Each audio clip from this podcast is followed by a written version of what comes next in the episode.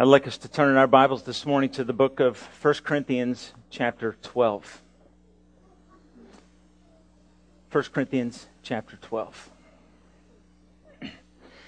As we look at the uh, first phrase of verse 1 of chapter 12, we find the stated topic that the Apostle Paul desires to address.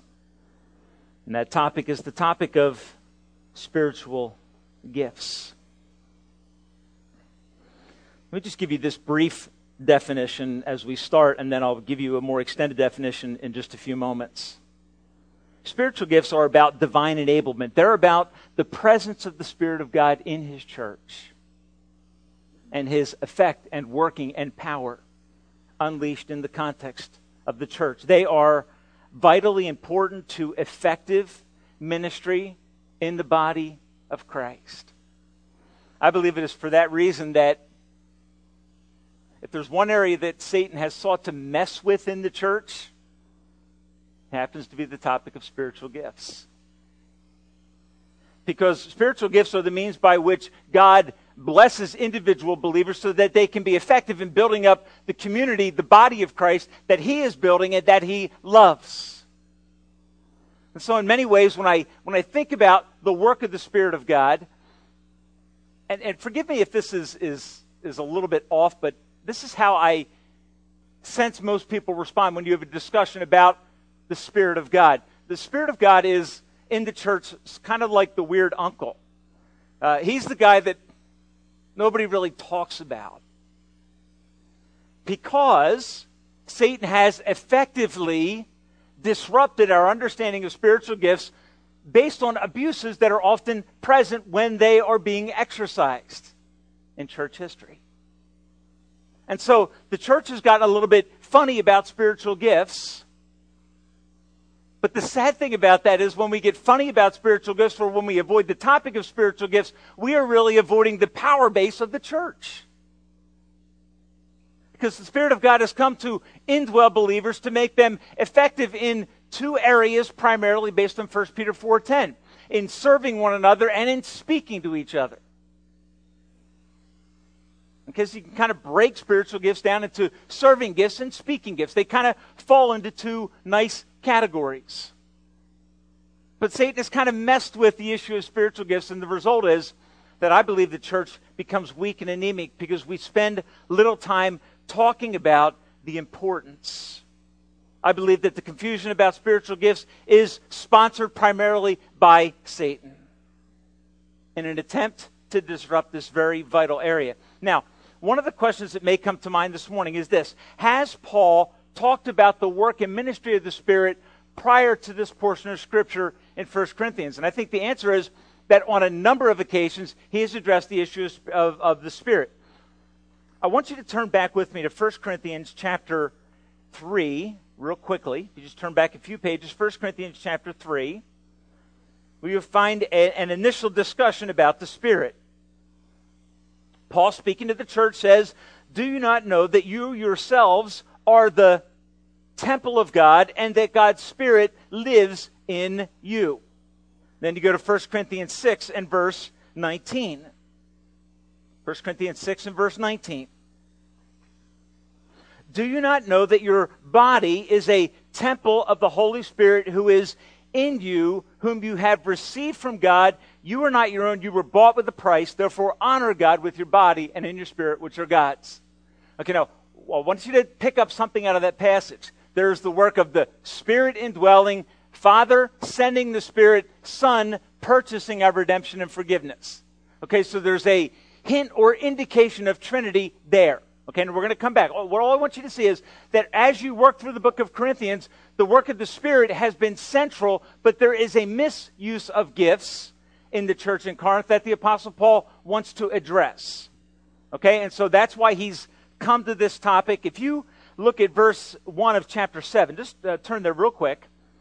Verse 1 of chapter 7, what you'll find is that the church in Corinth has written a letter to Paul that contains a number of issues that they need help with from his apostolic authority. Okay, a number of issues that they need help with from apostolic authority. So, verse 1 of chapter 7 says, Now about the matters that you wrote to me concerning. Okay? So there are questions that the church in Corinth has about marriage. What do we do about meat that's been offered to idols? Uh, what do we do about the Lord's table? We're having problems with that. And there were a number of division issues. So they've written to Paul and said, Paul, these are problems that we have in the house of God, in the church that he loves. And so Paul has been picking up these one issue at a time and beginning to deal with them from the perspective of God's will and design. Verse 1 of chapter 12, now about spiritual gifts. So the stated topic is things that relate to or come from the indwelling spirit. Okay? Now, Paul's stated purpose and goal is found in the second half of verse 1. In relationship to spiritual gifts, brothers, that is the church at large, I do not want you to be ignorant. Okay? I don't want you to be, and, and the word is agnon. We get our word agnostic from that word. Okay? He's saying, I don't want you to be ambivalent about the work of the Spirit. Why? Because the work of the Spirit in the life of believers is vital and critical to effective church life and to effective service and to an effective outreach to the world around us. Because he, Acts 1 8, is given as the power by which we become witnesses to the watching world around us. So, Paul's saying this agnosticism about the Spirit is intolerable. Okay, because the tendency is this since there is confusion about the topic, we tend to move away from it. Okay, and what the Apostle Paul is saying, let's not move away from the topic of the indwelling Spirit of God in the church. Let's address the topic based on biblical truth. So his purpose is to enlighten them, to shine light of correction on an abused and confused area in the church. And if you wonder if the issue is confused, look over at chapter 14 and verse 12 chapter 14 and verse 12, just to get a hint that there is some kind of an issue with spiritual gifts. He says, So it is with you. Since you are eager to have spiritual gifts, try to excel in gifts that build up the church, which implies that the opposite was the case. People were embracing and pursuing gifts for self promotion or self aggrandizement. And Paul's going to pull them back from a self centered approach to spiritual gifts to a church centered approach to spiritual gifts. Because what God is interested in is building his church because it is the means by which he sustains believers and reaches the world. Okay, so when, when that is said, is it any wonder that when Satan seeks to torpedo the church, he torpedoes it at its powerhouse, where it finds its strength and creates confusion and disillusionment and fear. And the church becomes weak. So, as we move into this text, I think it's important to see the stated topic, the stated purpose to bring clarity in a confusing area, and then Paul's stated conviction in verses 2 and 3. Okay, what is it that Paul moves into this discussion with as a, as a foundational conviction? As a, what is the baseline for believers? What is the fundamental truth that binds us together? Paul in verse 2 says this You know that when you were pagans, somehow you were influenced and led astray to mute idols. Okay?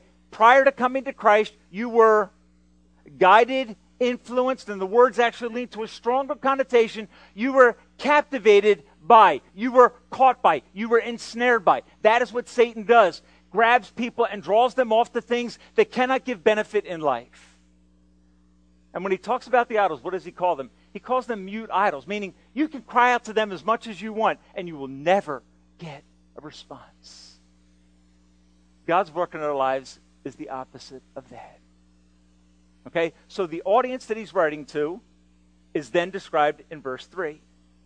He says, Therefore I tell you, no one who is speaking by the Spirit of God says Jesus be cursed, or literally anathema. Okay, no one speaking by the Spirit says Jesus is anathema. And on the counter side of that coin, no one can say, and this is, I think, please understand this. It's possible to say words, but no one can say and truly mean, Jesus is Lord of my life, apart from the Spirit of God. Okay, now, what is he saying? If someone is in any way degrading the work of Jesus Christ, the person of Christ, is in any way saying he is anathema, they do not have the Spirit of God. and everyone who is in a life transforming, genuine way saying, Jesus is Lord of my life. Paul says this that confession, that conviction that I want Christ to be not only my creator and my savior, but Lord of my life, that kind of deep seated conviction is being born by the Spirit of God. Now, real quickly, turn back to Romans chapter 8. Or actually, let me, let me just read this for you. You don't have to turn back. Romans chapter 8 and verses 8 through 9.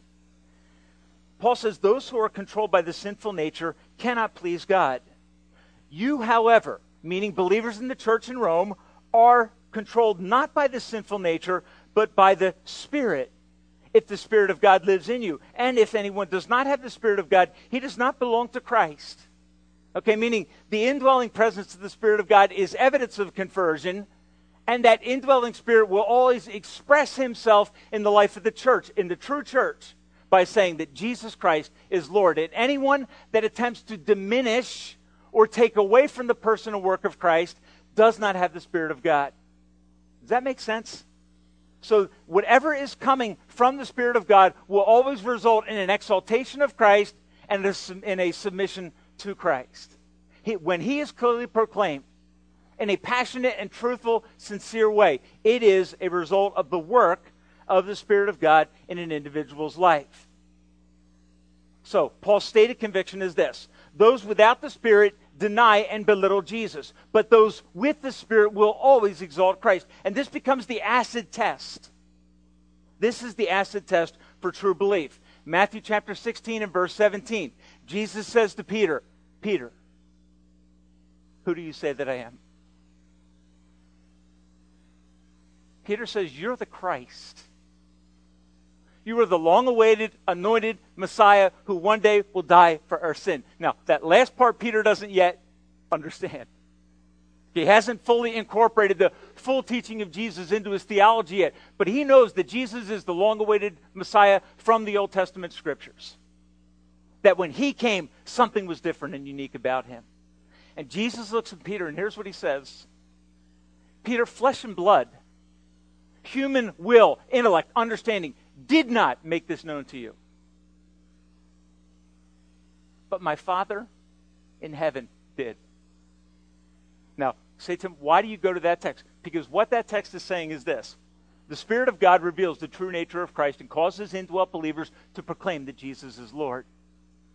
Jesus can say that the Father is the one in the heart of Peter saying, Jesus is Lord. So, what does it start to do? It starts to draw this Trinitarian perspective. The Father and the Spirit proclaiming the deity of the Son. Okay, and that, there's this, what, what C.S. Lewis called this dance within the Trinity, whereby they affirm each other in ministry and in personhood, and exalt in and delight in and enjoy each other. Folks, I believe the church should exalt and exalt in the work of the Spirit of God. And that when we allow Satan to steal the powerhouse of the church, to torpedo the main engine room of the church, we are making a serious mistake.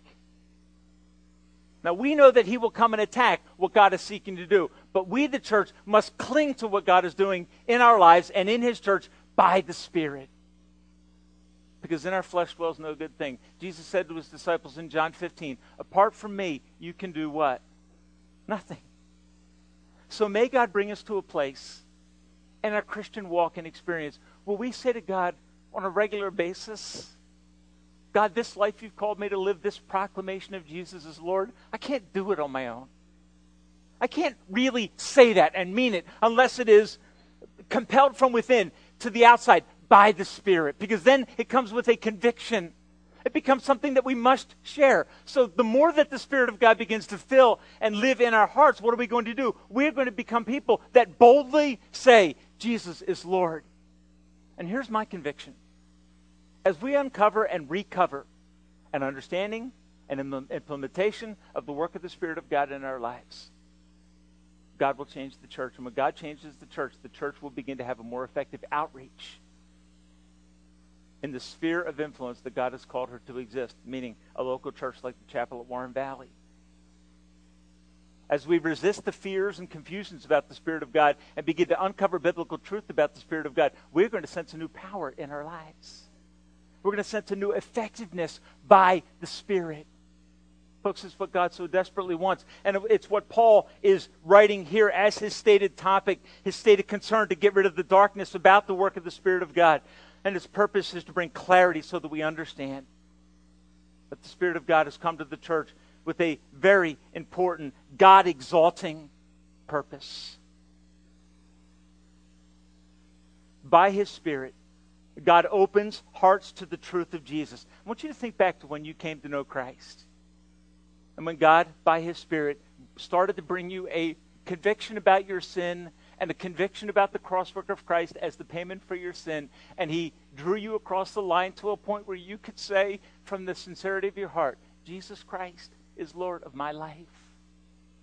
Because Paul's saying for everyone who can think back and remember life before Christ and now this life in Christ, for every one of them, God has good news for you that will help you to live this life, this difficult life that Paul calls a battle, in the power of the Spirit of God, effectively, in a way that draws on the unity and design of diversity within the body of Christ, so that we can be the church for the glory of God. Now, folks, let's just all admit this up front. I can't do that. I can't do that. Sometimes I don't want to do that. It's only when the Spirit of God begins to work and convince about the preciousness of the church to the cause of Christ that my heart begins to break and melt and yield and say, Yeah, with all of those people in the church, God wants me to work for His glory. He's building His church, and He wants us to have a privilege that is being part of this that God is building the body of Christ. How does he do this? And this, just three simple thoughts I want to lay before you this morning. How does God build the church? How does he uh, make it powerful after liberating us from our sin? And drawing us into this new relationship, God sends His Spirit inside of every Christian and indwells them and empowers them to make an effective contribution to what God is seeking to do on planet Earth through His church. How does He do it? verses 4 through 6. Let's look through them together. There are different kinds of gifts, but the same Spirit. There are different kinds of service, but the same Lord. There are different kinds of workings, but the same God works all of them in all men. Now, two words should stand out in that text to you this morning. Anybody want to take a shot at one of them? Say it out oh, loud. Don't be afraid. Okay, gifts is one. What, what word appears three times? Different and same. Okay, so what is that? There is, same is unity, and different is diversity. Okay? So the first word that I'd like us to look at is this concept of diversity within the body of Christ that is put there by God. Now, we know that there are, is, there, there are diversities in terms of gender, male and female. Okay, we know that there's diversities in terms of intellect. Some people are incredibly bright, and then there's people like me. Okay? Uh, there are people that God has blessed with an incredible capacity financially, and there are others who, who function at a, at, a, at a different level than them. That's the, it's the nature and makeup of the church. There's all kinds of variety within the body of Christ. And when I look at this passage of Scripture, I notice something else. God has not designed the church for uniformity. He doesn't want us all to look the same. He's designed the church for diversity. And we have to start to say, well, why would God do that? Okay? Because what you find is that they, there are different kinds of gifts, different kinds of service, different kinds of workings. Three categories that I think all lean towards the same idea. Okay? What, what is Paul doing here? I believe Paul is making a Trinitarian statement. The Godhead is effectively working in the church. And it's fascinating. If you go back to John, uh, let, let, me just uh, uh, express this for you. If you go back to John 14, Jesus says about the Spirit, He says, You know Him, for He lives with you and will be in you. I will not leave you as orphans, I will come to you. You go down to the next verse. On that day, you will realize that I am in my Father, and you are in me, and I am in you. So you find this interplay in the church of the presence of Father, Son, and Spirit. And they're all working together in various aspects of the church. And so, Paul, when he talks about this picture of diversity also wants us to understand that within it, it is being worked out by God through the Godhead. Okay? All effectively working and strengthening and structuring the body of Christ. What are spiritual gifts? Because verse 4 begins with this word. There are different kinds of gifts. Now, at, uh, let me, I'll just give you this insight from the original language, okay, and see if this helps a little bit. When he says in verse 1, now about spiritual gifts, the word is pneuma tas, things of the Spirit. The word the pneuma meaning spirit. Okay, pneumatics, air air driven tools. All the men will understand that. Okay, so the pneuma pneumatics is things of the Spirit. Okay. When you get to verse four, he uses the word that we're more familiar with in contemporary terminology, the word charismata. We get our word charismatic from that. say, Pastor Tim, what does that mean? What it means is every local church is charismatic by definition. That is, we are indwelt with and filled by the things of the Spirit to do the work of God. Now, what you'll see in all three of these verses, verse 4, 5, and 6, there's a diversity of gifts. Gifts are divine enablements. And let me just give you this definition of spiritual gifts. Spiritual gifts, as defined, I think, in this text and moving on through chapter 14, spiritual gifts are the full range of supernatural or divine enablements that God gives by the Spirit. Okay, they're the full range of divine or supernatural enablements that God gives to the church by or through the instrument of the Spirit. What's fascinating is this. You're going to find that um, 1 Peter 4.10 says that God gives gifts to the church through the Spirit. And yet here he says that God gives gifts through the church, to the church, through Jesus. And that Father himself is giving gifts to the church. Okay, now it can sound confusing. What is it? It's God working on behalf of the church to enable her to accomplish her God given goals and purposes. Okay, together within the Godhead, they work towards this beautiful goal of establishing a diverse church that works together for the glory and honor of God.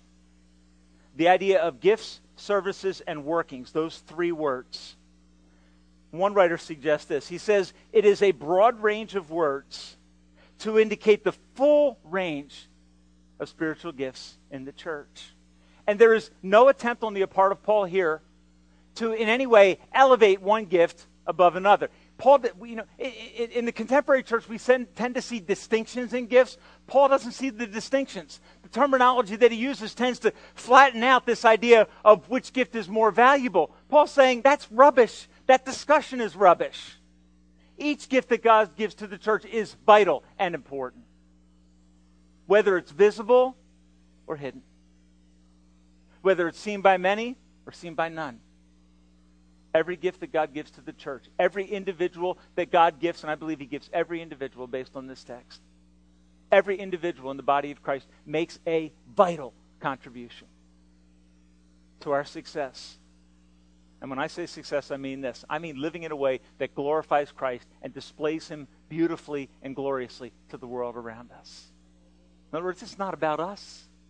It's about how do we become effective instruments as a church, as churches, in the hand of God. There is diversity, but there is a common source. Same Spirit, same Lord, same God. God, therefore, is the source of all of these enablements. One writer has said concerning the diversity of the church, he said this. He said, We are much more like an orchestra than we are like an army. What does he mean? He means that, that when the army lines up, everybody's in uniform, right? And the emphasis tends to be on uniformity. Everybody complies to certain standards and characteristics, and that's all good and fine for an army. But when God brings together the church, there is such a degree of diversity of dist- and the idea of that word diverse is distributions, allotments, proportions, all given to individual believers in different ways, some with more gifts, some with less gifts, but there are these distributions and allotments that make up the church. And when you think of the church as an orchestra, what, what happens in an orchestra? You have this diversity of instruments that when they all come in together, we have something that we call musically harmony. Or it's called a symphony. Well, what's a symphony? Okay, I'll tell you right up front, I don't love symphony music unless it's really loud and strong, and then I, I love it. Okay, when that's done with excellence, I, I, I thrive on that. I love that kind of Trans Siberian kind of stuff. Okay, that's like that's orchestra. Okay, what when when all those instruments join together, what is it? It's symphony. Sounds together. That's what the church is. The church is like an orchestra. If you switch to another analogy, if you think of the church as a football team, okay, and everybody on the football team wants to be a quarterback, what kind of a team do you have? And I thought about this, this, this this morning, okay? I thought about how dangerous this could be to say something like this. In athletic teams, diversity leads to success. A number of gifted individuals who are passionate about reaching a goal tend to be more successful than others. I believe, as someone from Pennsylvania, that that is why the Philadelphia Phillies last year won the World Series. And I believe it's why the Yankees didn't. The Yankees have a lot of talent. But there's something in chemistry. John Tadona might disagree with me on this, but there's something apparently in chemistry, in power, in unity that's missing. There's too much uniformity, not enough diversity. So, what makes the church effective is when we realize that God has designed the church in an incredibly diverse way with allotments and, allotments and distributions.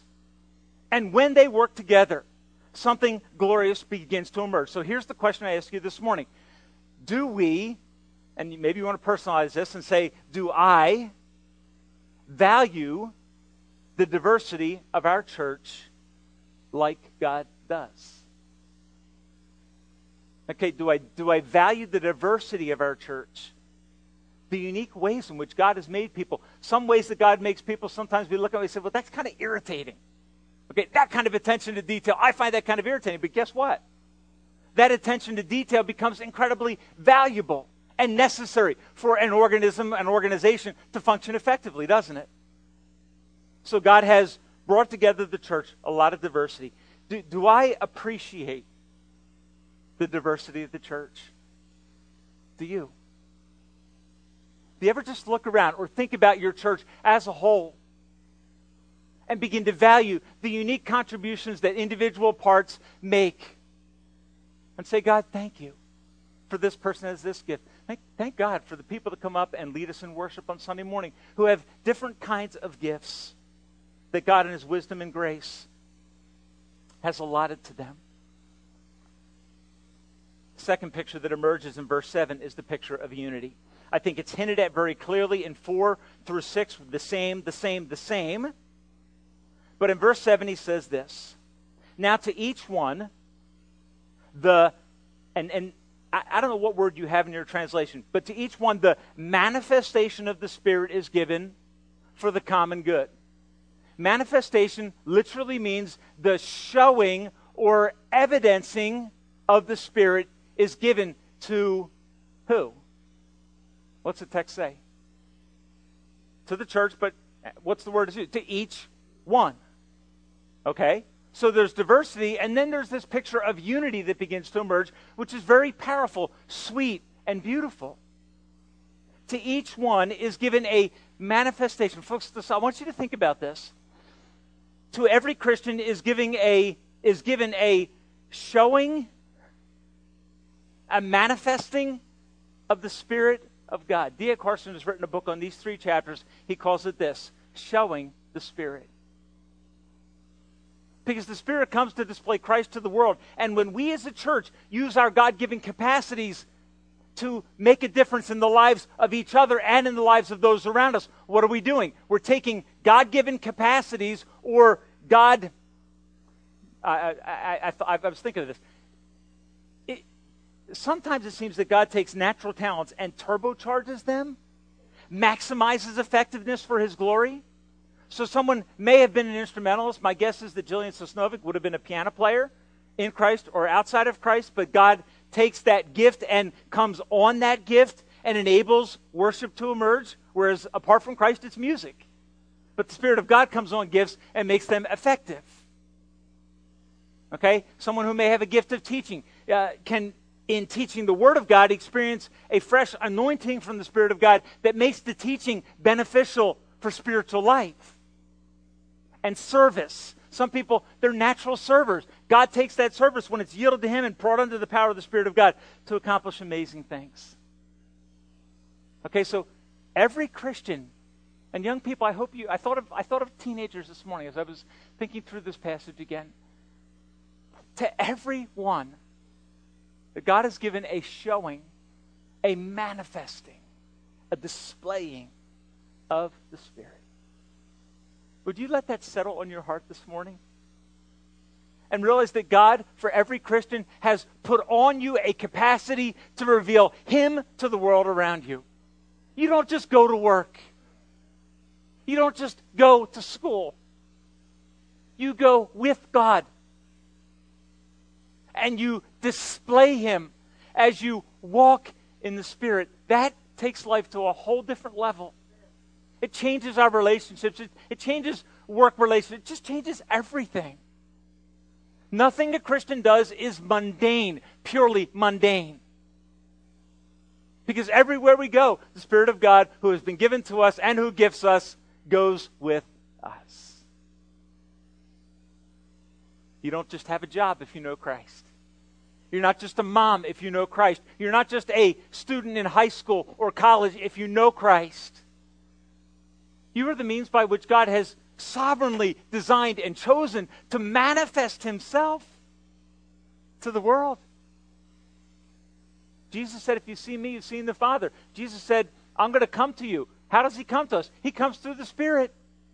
So when I manifest, when I live my life, I am manifesting to the world around me God's presence.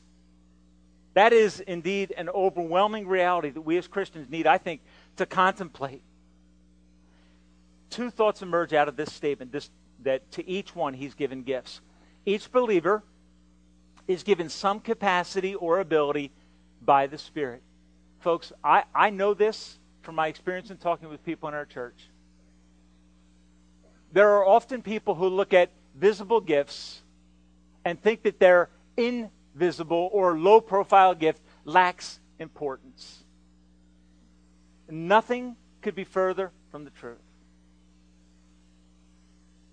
There are hundreds of little things that take place for this church to operate.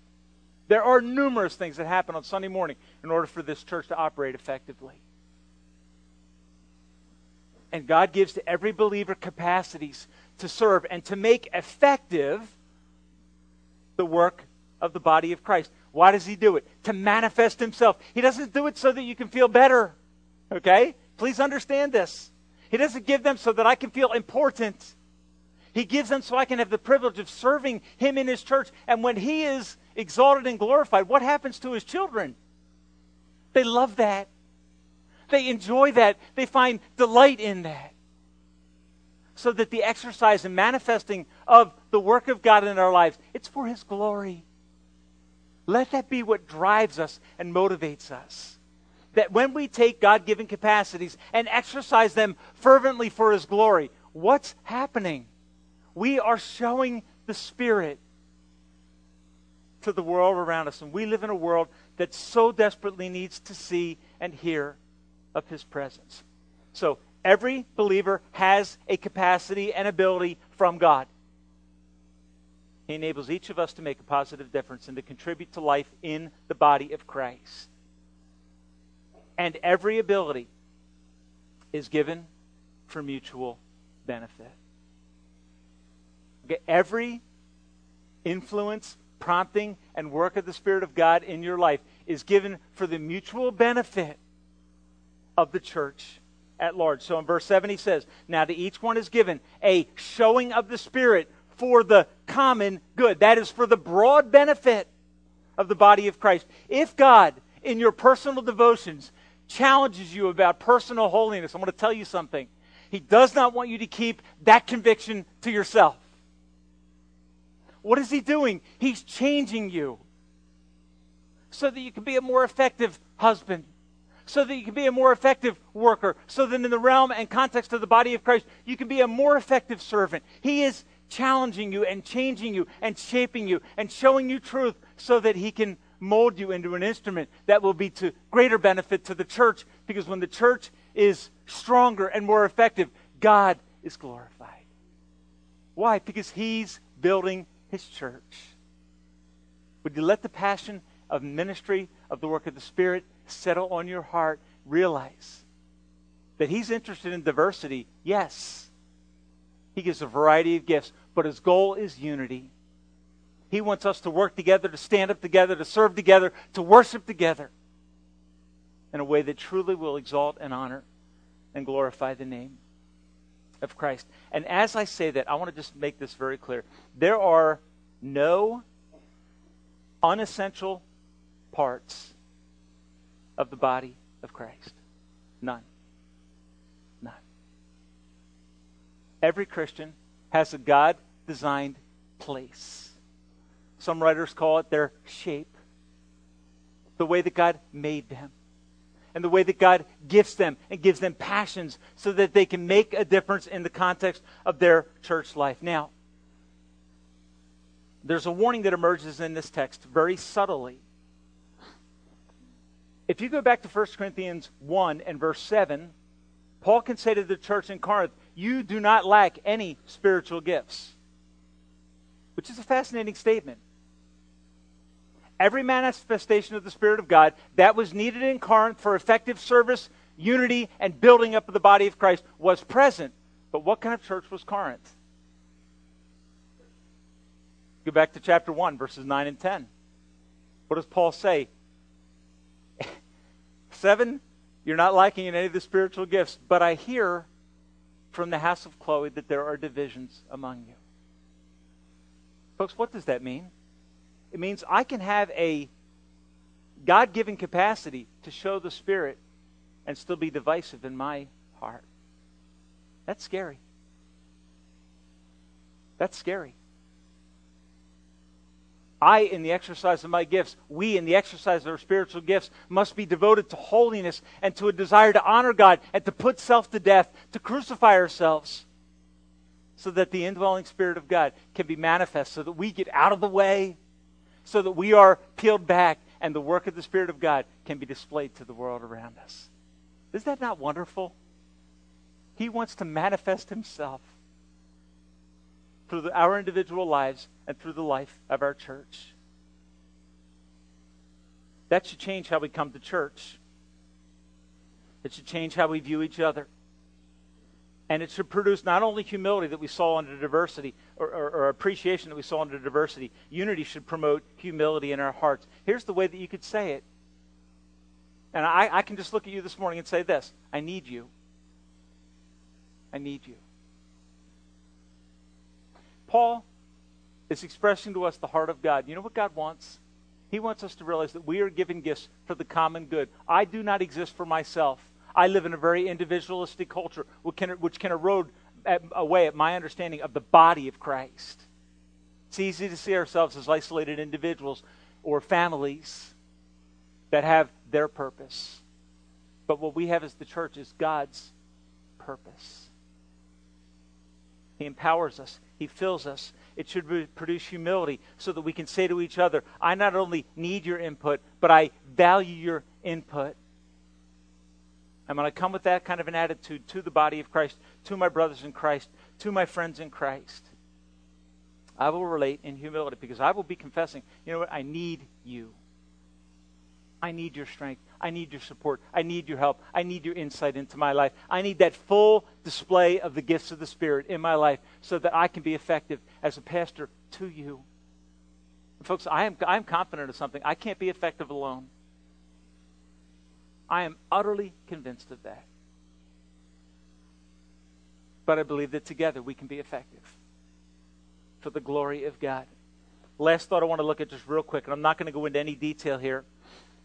Verses 8 through verse 10 talk about distributions of various kinds of gifts. And we'll get into some of that in, in, in a couple of weeks. For right now, I just want you to realize that there is this to each one is given, which is just a, a, a, further explanation of verse 7. To each one, the manifestation of the Spirit is given. Verse 8, to each one there is given by the Spirit. By the same Spirit, same Spirit, and one Spirit. Those words emerge as you work through verse 9. And then he begins to lift very, very specific and a diverse array of spiritual gifts. Verse 11, then, following that listing of gifts, he says, All these are the work of one and the same Spirit. And he gives them to each one just as he determines. Now, I'll make a quick observation for you in relationship to the list that is given here and the other four lists that are given, list of spiritual gifts in the New Testament. All right, now understand this. None of the gifts are the same. None of the list of gifts are the same. Okay, which should start to tell us something. I believe there is something within the realm of spiritual gifts that is fluid and effective. That God is giving gifts, manifestations of His Spirit to the church for unique purposes in unique settings. Different people who have different kinds of abilities and effects when they yield themselves to the Spirit of God, so that the church is built up. That's the end goal.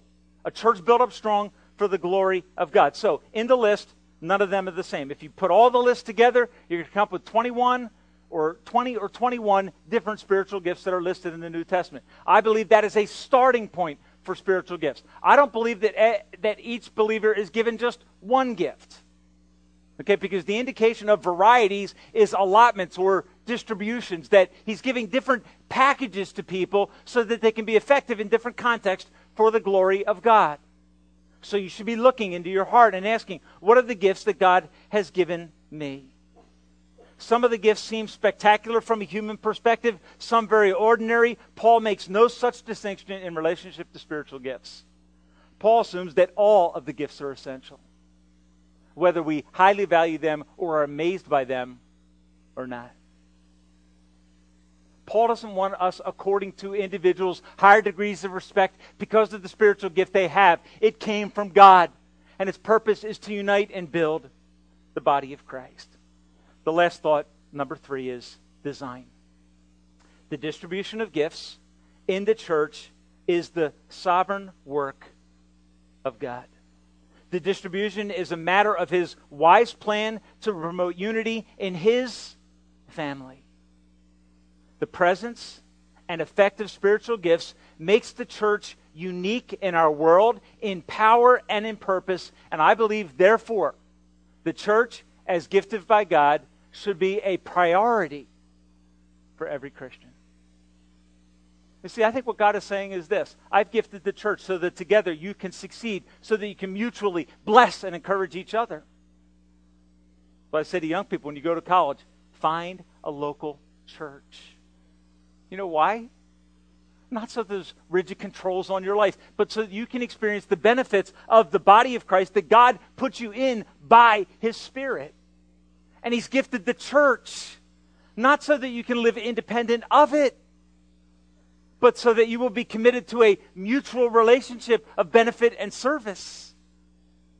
He doesn't want us to go off for four years to college and not be involved in the church. There's a here's what we end up with. We end up with this, uh, uh, uh, I don't want to say, a pious spirituality that it, what I'm saying, if I don't participate in the church, is I don't need the church. God says I need it. And so I just want to encourage you as a church family, value what God values. Make the church a priority in your life because it is a priority in God's plan to affect our world. And it is a priority in God's plan to affect each other by the Spirit. He wants to show the Spirit in our lives. Now, what that means as we come to our conclusion and look at the Lord's table this morning is this I believe it means that we need to be very careful about hiding sin in our lives. I said, Tim, how do you make that jump? Because of two commands in Scripture. 1 Thessalonians 5 says, Don't quench the Spirit. And Ephesians 4 says, don't grieve the Spirit of God.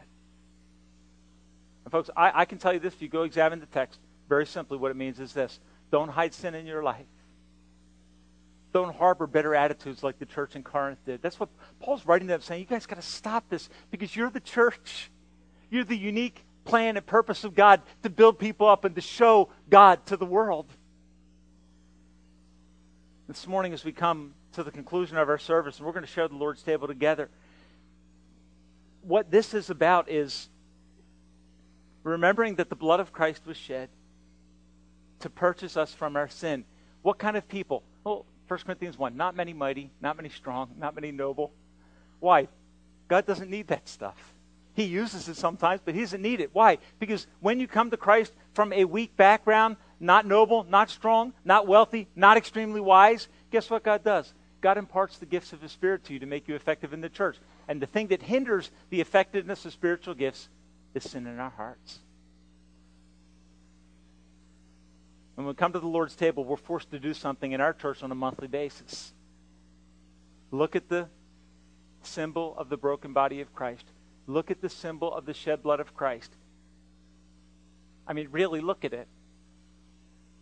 With this confession in your mouth, Jesus is Lord. And then ask yourself this question Can I harbor sin in my heart that inhibits the work of the Spirit of God in my life when I look at the cross and say, Jesus is Lord. And so Paul says this, 1 Corinthians 11. We looked at this a few weeks ago. He says, Let each one examine themselves. Folks, all I can ask you to do this morning is look into your heart and say, God, am I valuing the church like you do, or is there a tendency towards independence? A tendency towards thinking I don't really need God's plan. I don't need God's people. Maybe it's pride. I don't know what it is. Maybe it's pride. Maybe there's a bitterness that is, or a resentment that is built up in your heart towards the church or towards brothers and sisters in Christ. God wants to do damage to that this morning by the work of repentance and forgiveness. He wants to show it to you to the point that it hurts. And one professor I had said this. He said, First, God's word is going to sting, and then it will sing.